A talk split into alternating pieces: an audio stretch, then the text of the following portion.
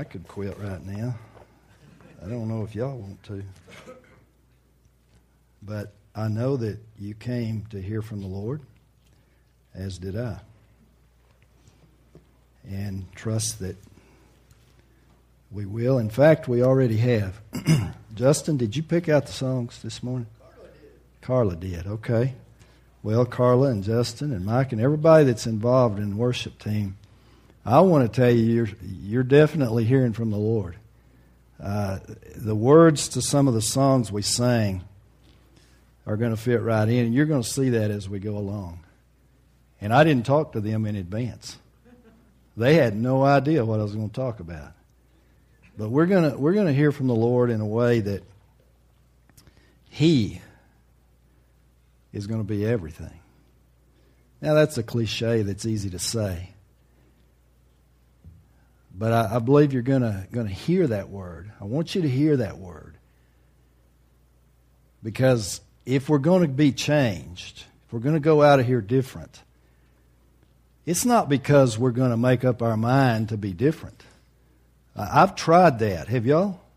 How many of you have heard a good sermon and, and you walk out intending to be different? Jerry has, I, I, I realize, and Dennis. I've tried it for many years. And I have I really mean it when I go out here. Doesn't ever seem to happen though. Doesn't happen. Before I start though, I need to give you a word. A prophetic word from the Lord.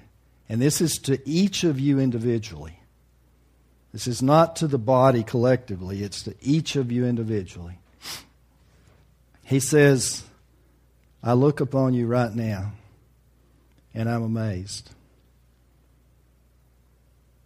Because I see you and my son capable of everything that I could wish for you to do and that I could wish for you to be.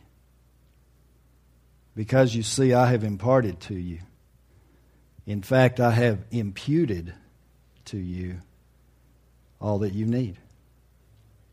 Most of you do not hear this word in faith because you know yourself and you know what's deep down in you.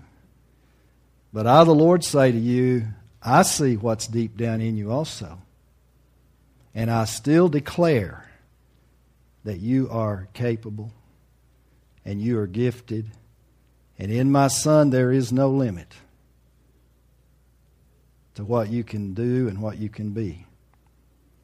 And I would ask of you, my child, this day, to begin to see through my eyes.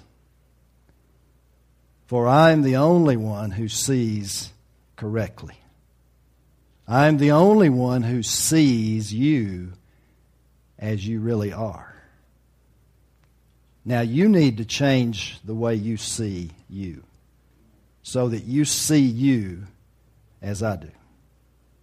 And then you will be a man or a woman of faith in me.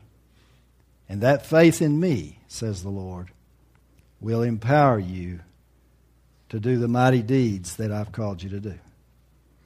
And you will know then that I am the Lord. I am the master of your life and I rule in all the affairs of men that you're a part of. Amen. well, let's start off in Isaiah 53. I know that we hardly ever go to that chapter, but it's important. Actually, we've been in that chapter many times. As you know, our pastor uses that a great deal. And I want to look at one verse there, verse 6. Isaiah 53, verse 6. The prophet says, All we like sheep have gone astray. We have turned every one to his own way. And the Lord has laid on him, that's talking about Jesus, the iniquity of us all. That, that says that as sheep we have all gone astray and he describes going astray as turning everyone to his own way. turning to his own way. There's another scripture in Judges 21, verse 25, that says this In those days there was no king in Israel, but every man did that which was right in his own eyes. Notice both of those verses talk about self, about our own way and our own, what's right in our own eyes. When the prophet Isaiah spoke of every man going his own way, he basically brought into full focus all of the sin of mankind. Going our own way is the essence of sin. When I say that I have sinned, when I say I'm a sinner, and that's what every one of us are in our old nature, then I am essentially saying I've gone my own way. I've walked in my personal rights.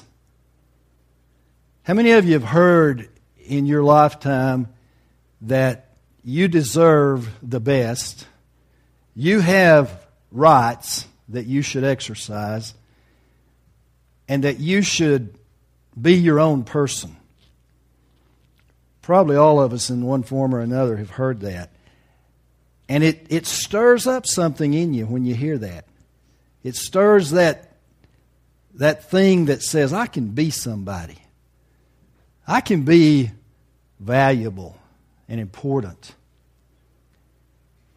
But what that really is, is the essence of the very thing by which we fell. It's the essence of sin. In fact, it is the nature of sin. The old nature that we talk about a great deal in here is, by its own character, sinful. It fell. It is the nature that was in Adam that fell by, by committing sin. And it fell and became something that he didn't want to be, and none of us want to be either. But it happened. We ended up there anyway. Turn with me, if you would, to James chapter 3. James 3. Verse 14.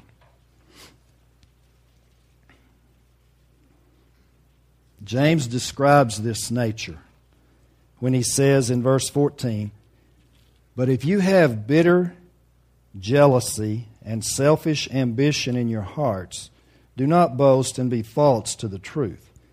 This is not the wisdom that comes down from above, but is earthly, unspiritual, demonic. For where jealousy and selfish ambition exist, there will be disorder in every vile practice. Now, I, I read out of the English Standard Version there because it uses the better translation in the phrase selfish ambition. And that's the word I want to focus on. He says, if, if that's what's in you, if that's what's motivating you, then you're gonna you're gonna end up in in uh, a place you don't want to be. He says it brings forth disorder and every vile practice and is demonic. But the but the focal point of what he's saying there is selfish ambition or self. It has to do with self. What I'm talking to you about today is self. Now, that's nothing new to you because everybody, all of you know one of those. All of you know one of those guys called self, don't you? In fact, you know him pretty well. So, what I'm telling you is not new to you, but I think it is exposing some things. He is, by definition, self centered. The essence of the old nature is self centered. In fact, if you'll turn to Ephesians chapter 4, and we'll just see that uh, what I'm saying here. Ephesians 4, verse 22.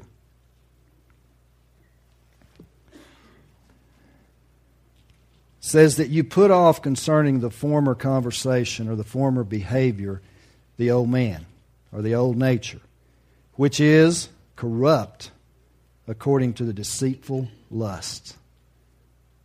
That's Paul's description of that old nature. The old nature is corrupt. Or, in other words, the old nature, the old man, is self centered. He is corrupt because he is self centered. He is focused on me, self. He's called the old man, or some versions use the word nature, the old nature.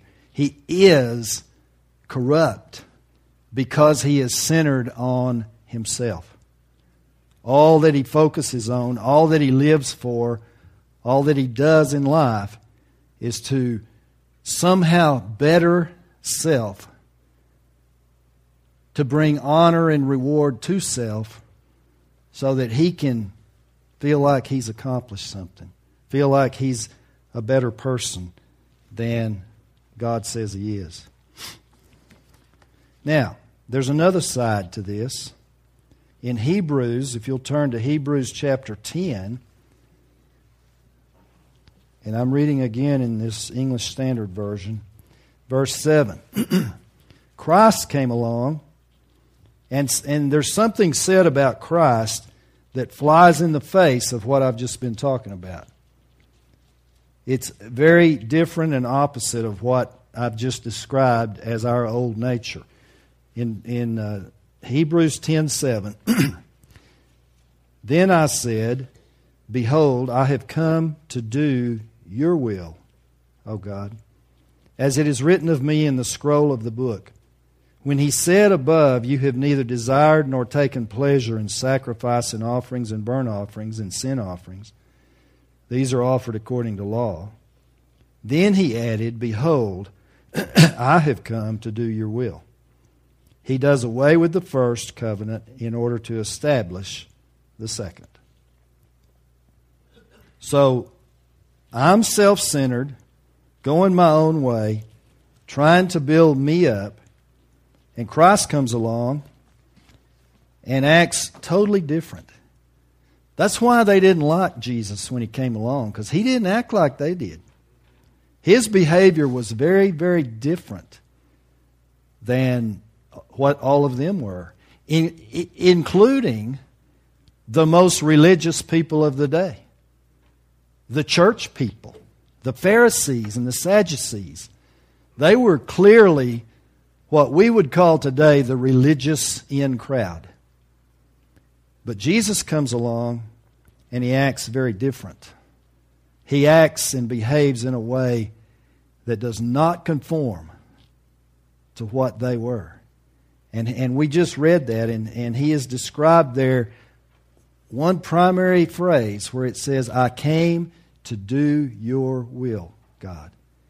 See, he didn't come to do his own will. He could have. He had that choice, just like we all do. But he didn't. He came to do the will of God. In fact, doing the will of God was not just his performance, it was literally his nature. You see, he didn't have the same old nature that I do. Jesus didn't have the inclinations I do to serve me and to look out for me.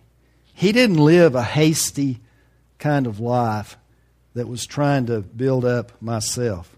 Instead, he lived to do the will of God. And that's really the only motivation he had.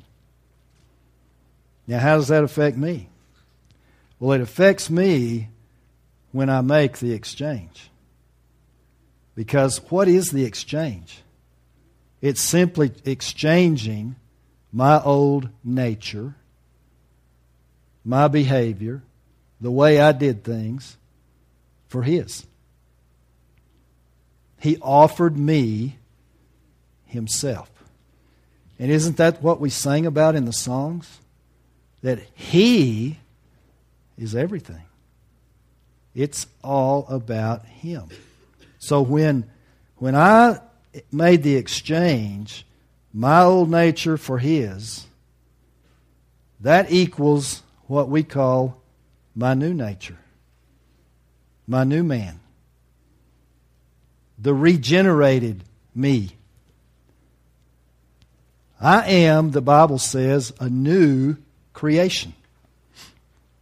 It goes on to say, Old things are passed away. Behold, all things are become new. You all know that, right? 2 Corinthians 5:17. So I have a new life as a Christian, as a born again, started all over Christian. I have a new life, and that life, the Bible says, is not my own. For it says, I am crucified with Christ. Nevertheless, I live. Yet, it's not I who live, but Christ lives in me. And the life that I now live in the flesh, I live by the faith of the Son of God who loved me and gave himself for me. That's me started all over. That's a new me. That's a new nature. And that nature is after the order of his nature. And his nature is to do the will of God. His nature is to live in somebody else's will. The, a very good example of this is in, is in Acts, and that's Paul. Paul, when it comes to being religious, when it comes to keeping the law, he said of himself that he was blameless. I don't know anybody else the, can make that claim, do you? That when it comes to keeping the law, you're blameless? But he said that.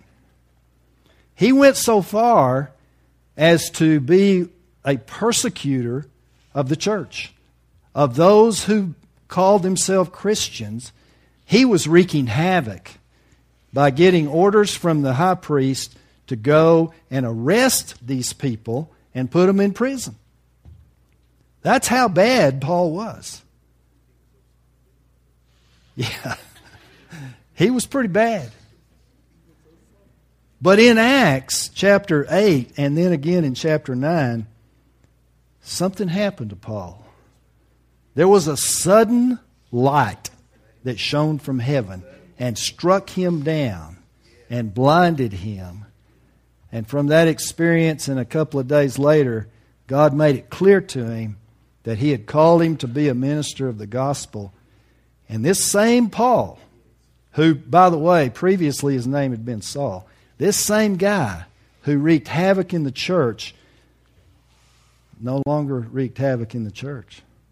In fact, his whole life became to do the will of God. You and I are no different.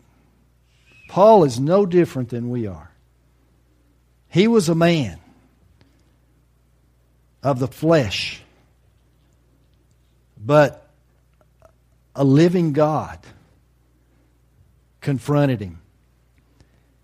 And when he did, Paul never was the same again. Most of you have been confronted by that same God. Some of you a long time ago.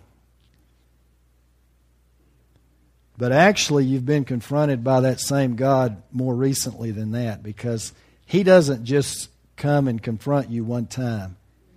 He's in your life every day if you'll let Him. And He confronts things in your life every day. And if things need to be different, He'll make them different. So you've been confronted by that God. That same God that struck Paul down with a shining light from heaven. And when you've been confronted, you have encountered the living God. And after that, you're not the same. Nobody comes into the presence of Almighty God and leaves the same? Nobody. We can say we do, but if you say you do and you really mean it, then I question whether you've encountered the living God. He's not like us. He's not a man that he should lie or cheat. or try to do good and fail. He's God. And He's God in us. And this same Paul and the old nature that he had, and Lee and Ross and Patty and Linda and everybody in this room, we deal constantly with this thing called self, the old nature. Now, I'm going to say something about self that I want to expand on. Self is the diabolical enemy of the new me and of the cross. He is the enemy. He is the thing that is my greatest hindrance to walking in the Spirit. Now let's examine what that means there. I want to go to Romans chapter 14. If you want to turn there.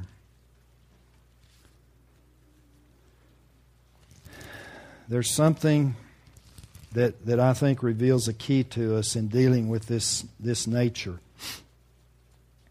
And I'll start off by saying this every effort of man to keep the law is sin. Every effort of man to keep the law is sin. Well, that's a pretty strong statement. It's a pretty broad statement. Maybe it's a little too broad.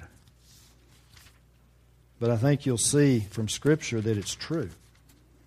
Every effort of man to keep the law is sin. And why is that? Why would every effort of man to keep the law make it sin? Why would that be true? And the answer is simple because it's not of faith. Look at Romans 14 23.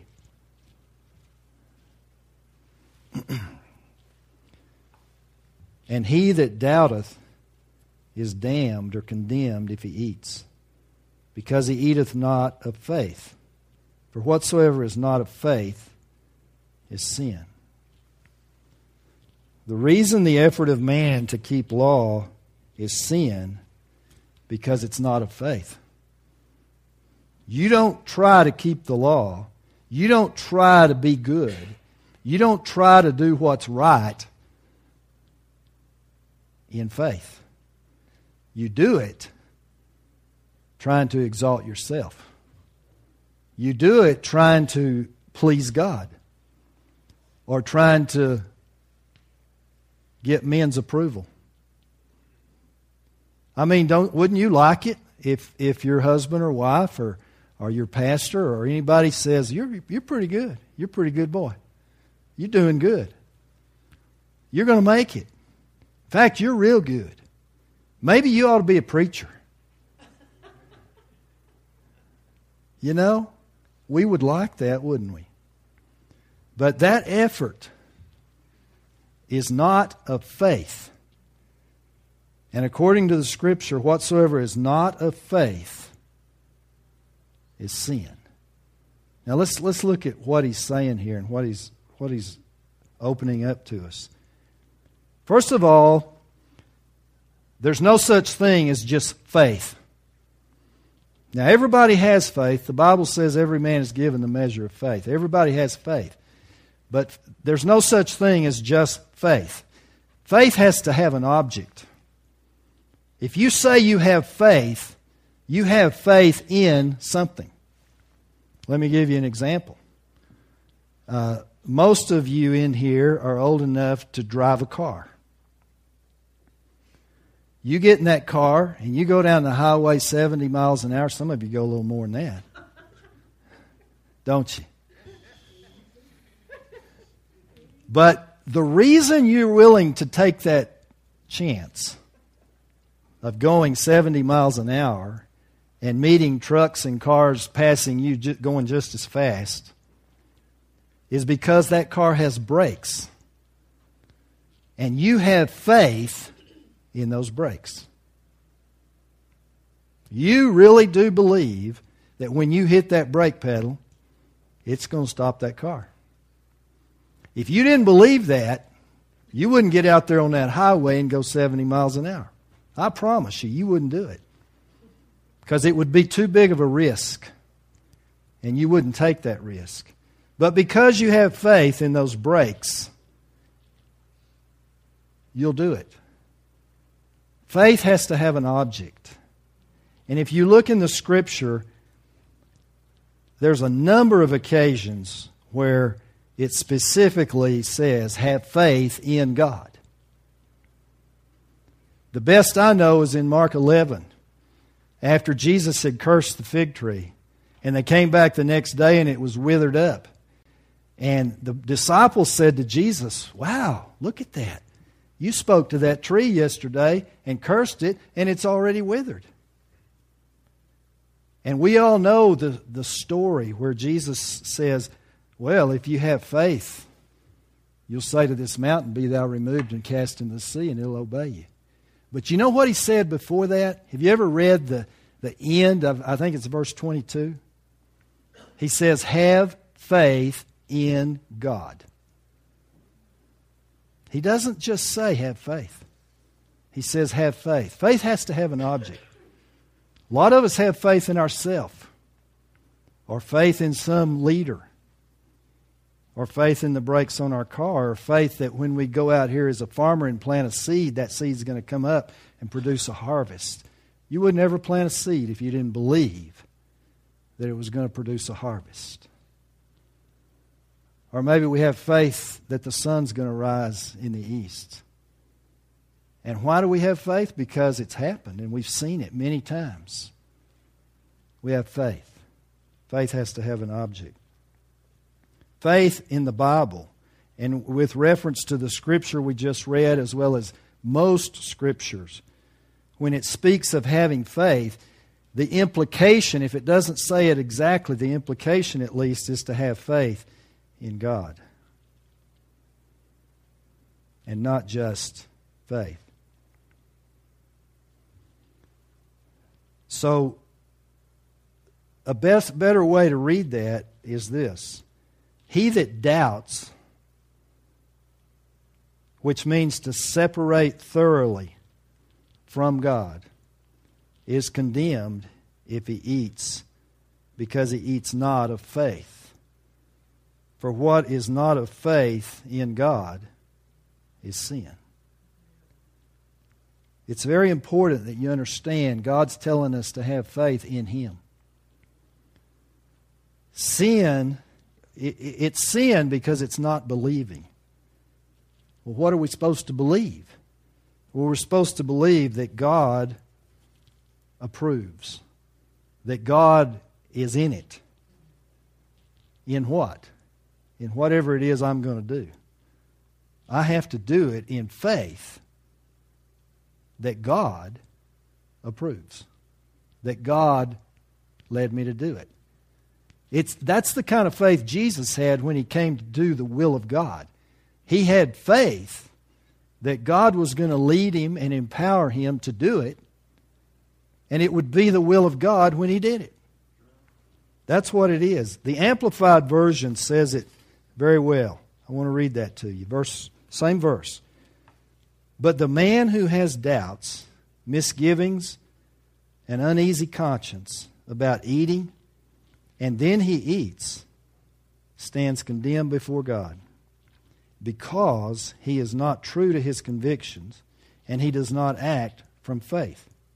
For whatever does not originate and proceed from faith is sin. Parenthesis, whatever is done without a conviction of its approval by God is sinful. So when we talk about doing things in faith, we talk about believing that God's leading me to do them. We're talking about believing that I'm not acting on my own here, but the God of the whole universe is behind me, and that I am acting in faith in God. Now let me let me contrast that with what I talked about earlier. I talked about the self. Here, here's what most of us do when we read that scripture we read it to talk about man's effort and me doing things in faith, but my faith is in myself. When I, when I do things in faith in myself, I'm doing what the Bible calls rebuilding what I previously destroyed. When I came to the Lord, something was destroyed. What was it? Romans 6 6 calls it the body of sin. It was crucified with Christ. And I was set free from bondage. I want to tell you about myself, and maybe this fits some of you. I grew up being taught many times, being trained in a way of life that I could best describe as self confidence. The word self confidence was thrown at me from every direction. I was told that I could do anything. Now, they were well meaning people. My parents, many teachers, they, had, they were well meaning. They thought that was helpful to me, they thought that was encouraging to me, and I took it that way. I was told to be self confident. I thought being self confident was pretty close to being godly.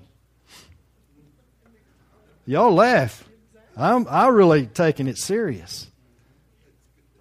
I really thought being self confident was the end thing. In fact, it worked. Because when I was self confident, then I became a leader. And people would follow me and they would do what I thought they ought to do. Because everybody's looking for a leader. And somebody that acts like he knows what he's doing and has confidence in himself, they'll follow. Y'all are shaking. Y'all know that, don't you? You've probably done it. Then, as when I was in college, I became a Christian. I became a believer. And a lot of things changed right immediately, but, but that didn't change. I kept on believing in myself. Now, I renamed it because I found something in the Bible that made me rename it. I started calling it faith. But it was still faith in me. See, I called it self confidence before. It was still the same thing. I just called it something different. I called it faith. Now, I didn't say in myself, but that's what I meant. Now, y'all don't be so prude out there.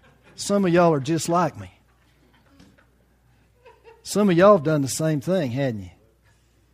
Some of you thought you were pretty cool, didn't you? Some of you even thought you were doing God a favor to become a Christian. You ever thought about that? You think you're doing God a favor to become a Christian?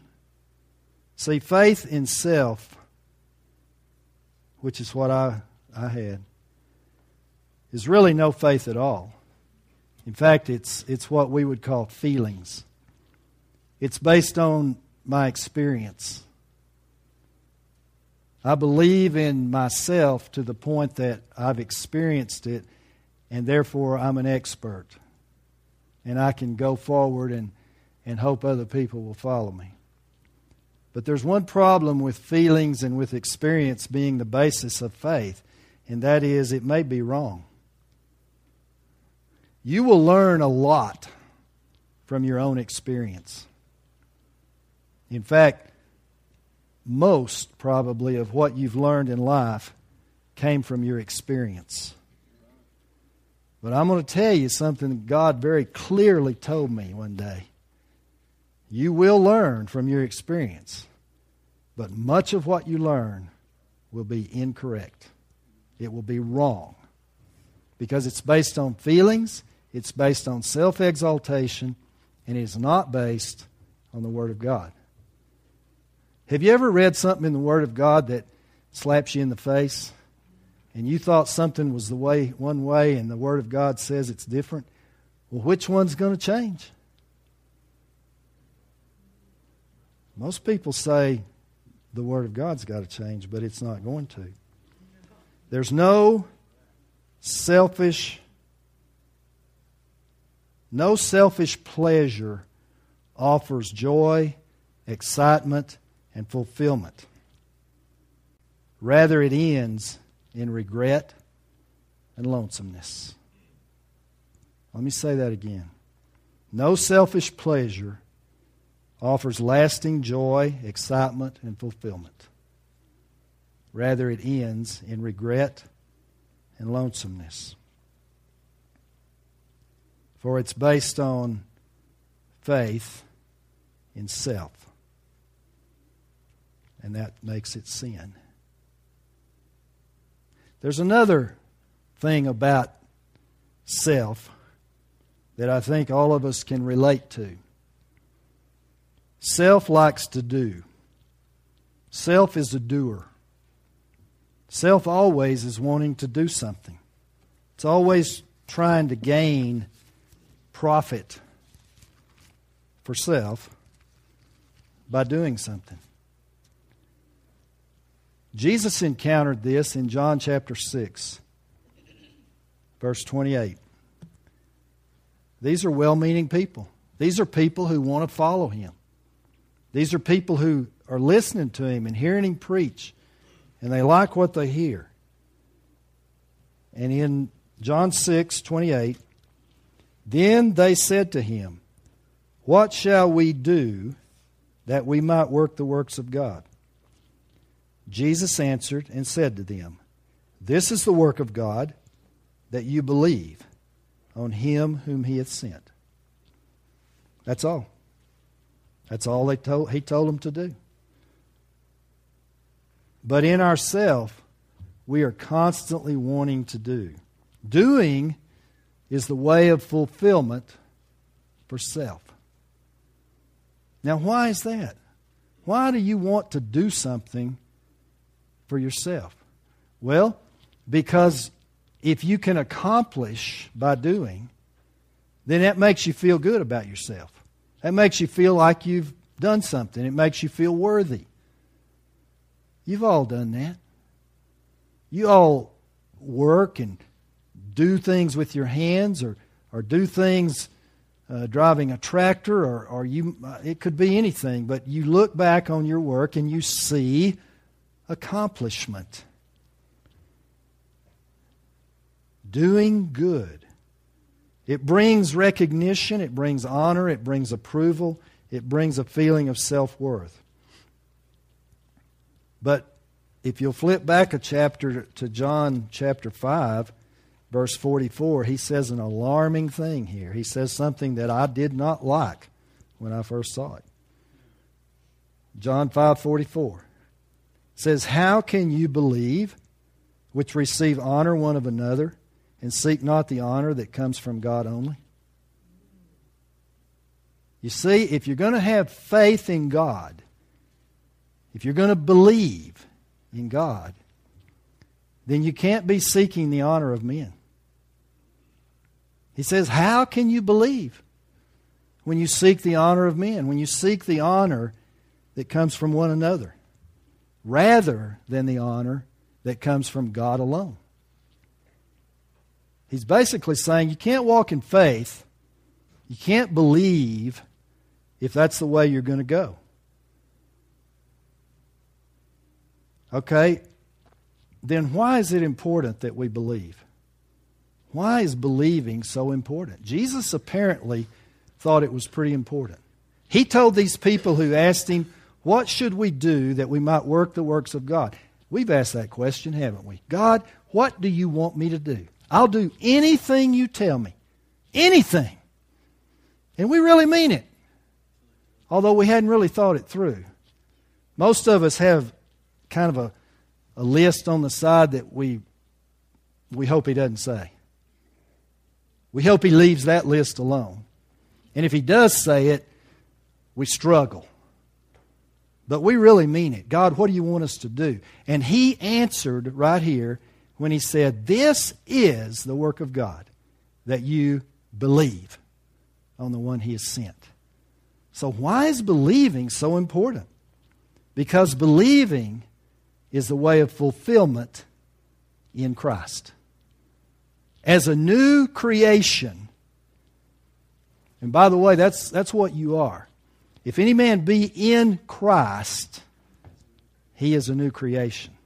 You can't leave that part out. You're not a new creation because you prayed a prayer.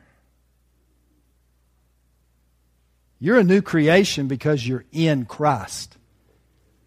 If you're if you're born again, if you're born anew of a new seed, you're a new creation, but that new creation only exists in Christ. He does not even exist on its own. If I'm on my own, I'm in the old man. I cannot be the new man, the new nature, except I be in Christ. So believing is the way to fulfillment in Christ. That, y'all ought to be shouting. That's important. If you want to live fulfilled as a Christian, as a new creation, you have to do it in Christ. And he said, if you're going to do it, you got to do it by believing. And, and what have we learned about believing? Believing has to have an object, and that object has to be God Himself. I have to believe in Him. Not in myself, but in Him. And my faith then will empower me to do that which I could not do. In fact, what does the Bible say about the self? What are we supposed to do with the self? In Matthew 16 24, he says, Jesus said to the disciples, If any man will come after me, let him what? Deny himself. And take up his cross and follow me. For whosoever will save his life shall lose it, and whosoever will lose his life for my sake shall find it. That's what it says. Pretty clear instruction. Deny himself. What does that mean?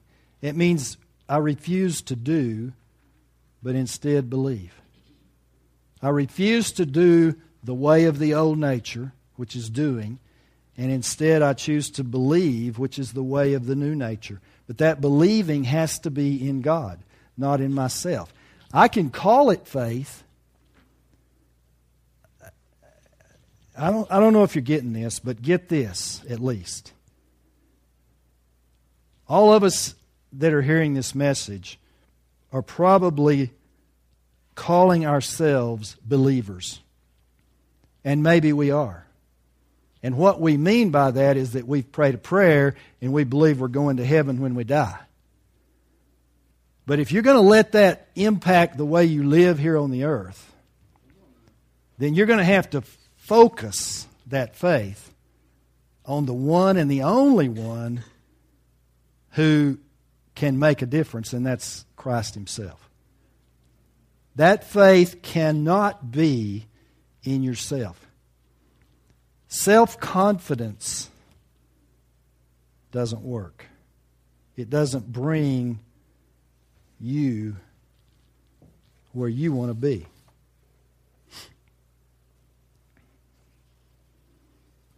So I have to refuse to do, but believe instead.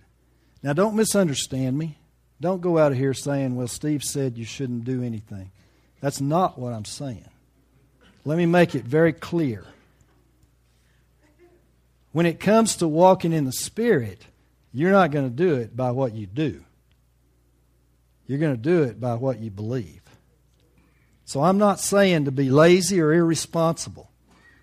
What I am saying is be not conformed to this world, but be renewed in the spirit of your mind. What does that mean? That, that means to repent of doing to accomplish. And instead, start believing, which equates to doing in obedience. There's a big difference in doing to accomplish and doing to obey. You are to do. But don't do to accomplish. Don't do to exalt self. Don't do in faith toward yourself. Don't do in self confidence. Rather, recognize that you are dead and your life is hidden with Christ in God. And the only doing you're even capable of doing because you're dead is that you're now alive through a resurrected life that is His life living in you. And the life that you now live in this flesh is not your life, but His. And all you can do in that nature is to obey, is to do the will of God. You cannot do the will of self in the new nature. You can only do the will of God, and that is obedience. So repent of your doing to accomplish and start believing, which is doing to obey. And I'm not this. You probably think I'm telling you, you, you gotta, you gotta get real hard on yourself. No, this, this way of life is not sad or to be pitied, but it is a vibrant and a free lifestyle and mindset. It is not without pleasure, but that pleasure is fulfilled in Him. He works in us both to will and to do of what? His good pleasure. There's a big difference. According to Hebrews 3, doers don't rest, but believers rest. Doers don't rest, but believers do rest. Hebrews chapter 3, or I'm sorry, chapter 4 and verse 3. For we which have believed do enter into rest. And down in verse 11, he says, Let us labor, therefore, to enter into that rest, lest any man fall after the same example of unbelief. Doers don't rest, but believers do. Self centered doers only think and act in their own interest. And there's one motive for that pride. I must, as the, the scripture in Matthew says, I must lose myself. You see, to the songs we sang, self cannot be God. We're not in this thing for God to bless me as God. He has to be God. I have to let Him be God in my life. Now, He's God anyway. He is God whether I agree with it or not. But He's not going to be God in my life if I don't let Him. And that's because He's given me free choice. He could. He could have made me a puppet, and then He'd be God in my life whether I liked it or not. But He didn't. He gave me choice. So He is God, and He is God in my life if I let him. I'm not going to turn to these, but there's scriptures. One in Genesis 8:21 that tells us in myself, my heart is literally turned against God from my youth. And in Jeremiah 17:9 it says the heart is deceitful above all things and desperately wicked. Who can know it? Most people in this world do not believe that about themselves. They don't believe they're the nasty, stinking person that they are. But the Bible says they are. You know, until we understand and believe what the Bible says about us, that we are deceitful, we are desperately wicked, and from our youth we have been turned against God. That is the nature of the old man. He hates God. Did you know you hated God? I've heard people say, I've walked with God all my life. No, you haven't In fact, some of us still don't. We hate God. If we insist on living in our old man, in the nature of the flesh, then God is our enemy. And we hate God. The Bible, the carnal mind is at enmity against God. It is not subject to the law of God, neither indeed can it be. It can't do it. The old self is wicked and deceitful. But the new life, the life that I now live, is not my life. It's His life in me. It's not self. He is in control. He is God. He is the master. I've exchanged that old life, that one that hated God, for, for His life. And when I've done that, then I fear Him and not man.